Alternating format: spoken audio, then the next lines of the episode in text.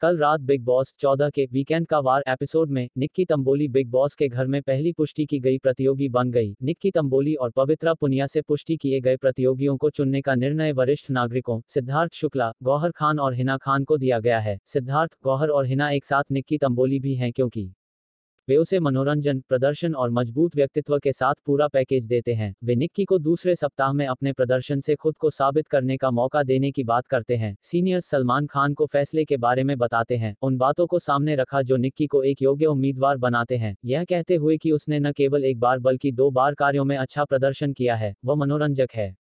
और जो भी स्थिति है, उसे अपना पक्ष लेती है। सलमान ने निक्की को पहला कंफर्म कंटेस्टेंट घोषित किया, जो सीनियर्स की तरह शक्तियों का आनंद लेगा और निर्णय लेने में भी उनका साथ देगा। इसके अलावा सलमान ने प्रतियोगियों की टांग खींचते हुए और उन पर चुटकी लेते हुए यह एपिसोड चला। उन्होंने कहा कि सारा गुरपाल, अभिनव शुक्ला और निशांत सिंह मलकानी को दर्शक ज़्यादा पसंद हैं और बिग बॉस के घर के अंदर प्रतियोगियों की तरह हैं।